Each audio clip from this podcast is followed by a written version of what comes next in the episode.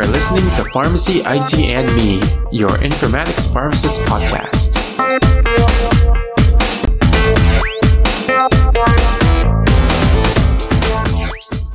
Hey everyone, this is Tony Dao, and today is Friday, June 7th, 2019, and welcome to another episode of Last Week in Healthcare IT. And as with every episode, we start off this one stating that the intended audience for this episode is everybody. So we've pretty much had a very eventful week with a lot of healthcare IT news happening, so let's just get right into it.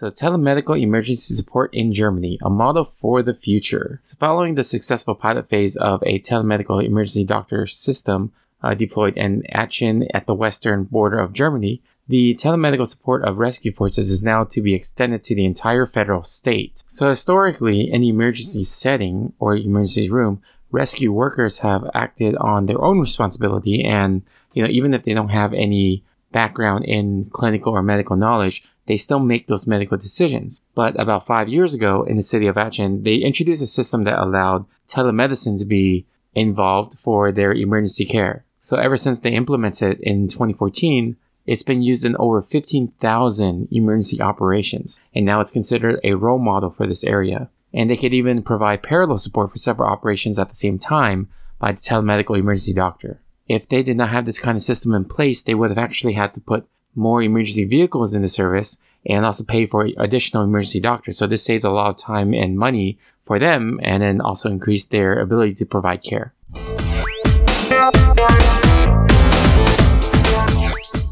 So the HIMSS Analytics European survey, they found that there was low awareness of clear blockchain use cases in healthcare. And you know, right now blockchain is a a newer technology that's not really been used widely in healthcare yet. And for those of you who don't know, blockchain is the type of technology that's behind Bitcoin and cryptocurrencies uh, similar to it.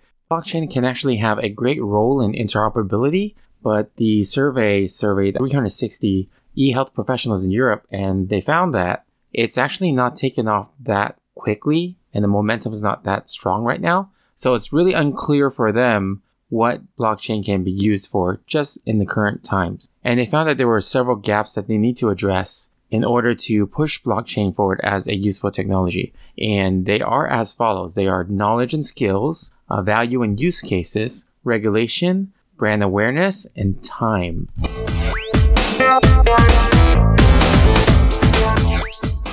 All right, so care collaboration and communication system drives new efficiencies at Freeman Health. So at the Freeman Health System, the communication tool serves many purposes, including viewing critical labs, uh, accessing specialty specific applications, and broadcast communication from nursing leadership. So just a little background, the Freeman Health System is a three hospital network in Missouri, and Freeman operates two campuses in Joplin and a satellite hospital in Neosho, Missouri. And the largest hospital in the system, Freeman West, is a 339 bed teaching hospital with a 41 bed ICU. And with over 3,000 employees, the hospital system is the largest employer in the Joplin area. So Freeman Health System in Joplin, Missouri was experiencing low compliance with its existing secure texting system, and most staffers did not like using their personal phones for hospital business. So nurse to nurse and nurse to physician communication was very difficult and time consuming. So what they did was they implemented something called Mobile Heartbeat. It's a clinical communication and secure messaging tool. It's a mobile platform that allows launch points to other mobile applications as well. So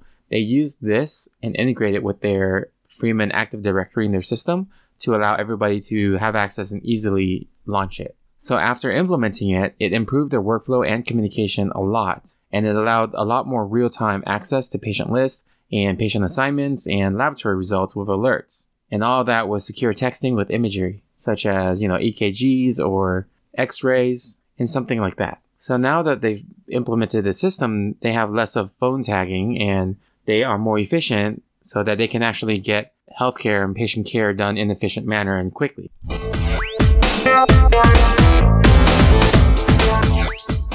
So the next news item is the Kansas needs to pay $250,000 to settle charges that it's falsified EHR security risk assessment. So Coffey Health System is a 25 bed critical care uh, Access Hospital in Kansas. And back in 2012 and 2013, the hospital falsely it went through security analysis that's required to qualify for the Meaningful Use Program, which was established in 2009 by the American Recovery and Reinvestment Act. So they basically lied. they submitted false claims to the Medicare and Medicaid programs so that they would get the payments granted by the incentive program.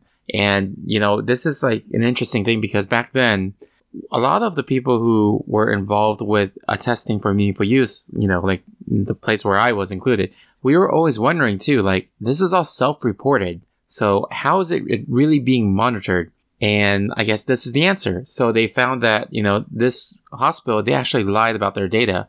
They lied about being, um, following the attestation and they lied about actually going through security analysis and they were found out. And then now they have to pay the price for it. So I guess the moral here is you got to be honest. And if you made that mistake, you got to own up to it. So they are paying $250,000 for that, that falsification.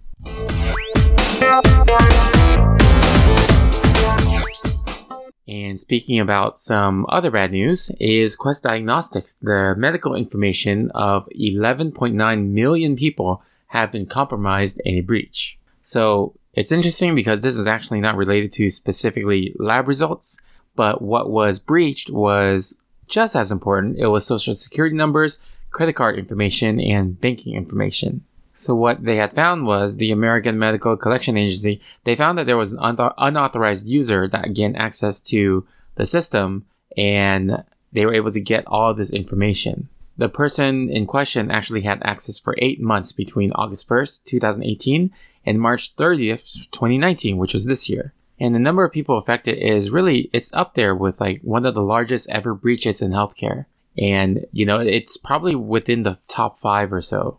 And Quest, they are saying that they are taking this matter very seriously and they're committed to privacy and security of their patients. So they'll be working with Optum 360, which is their uh, contractor, to ensure that Quest patients are appropriately notified consistent with the law.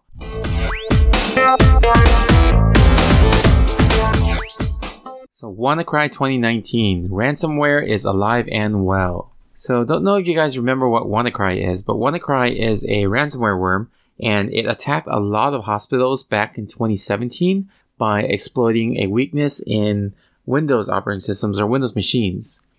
And once it was in a network, then it would hold all the files and then it would encrypt them and then hold them for ransom pretty much. It's believed that most of the WannaCry has been eradicated, but they also found that it's still actually rampant on the internet. And it's not something that's easily, you know, destroyed or gotten rid of. It's actually still, you know, being spread around and wrecking havoc right now. A big problem though is that there's actually a new class of different devices coming out, you know, like the ones that we have now, the smart TVs or Internet of Things enabled um, ventilation systems. And they can't really receive patches or direct security updates. And this is actually a big issue because it allows itself to be vulnerable to the WannaCry, and other ransomware um, attacks. So it's going to be an uphill battle, and hospitals need to be aware and they understand the risk and have a plan in place when uh, these kind of attacks happen for them.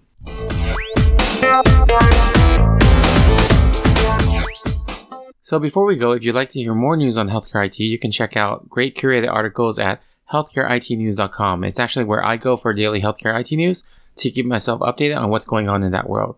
But if you guys like this episode, you can subscribe and rate us on iTunes, Stitcher, Google Play, or any of your other favorite podcasting services.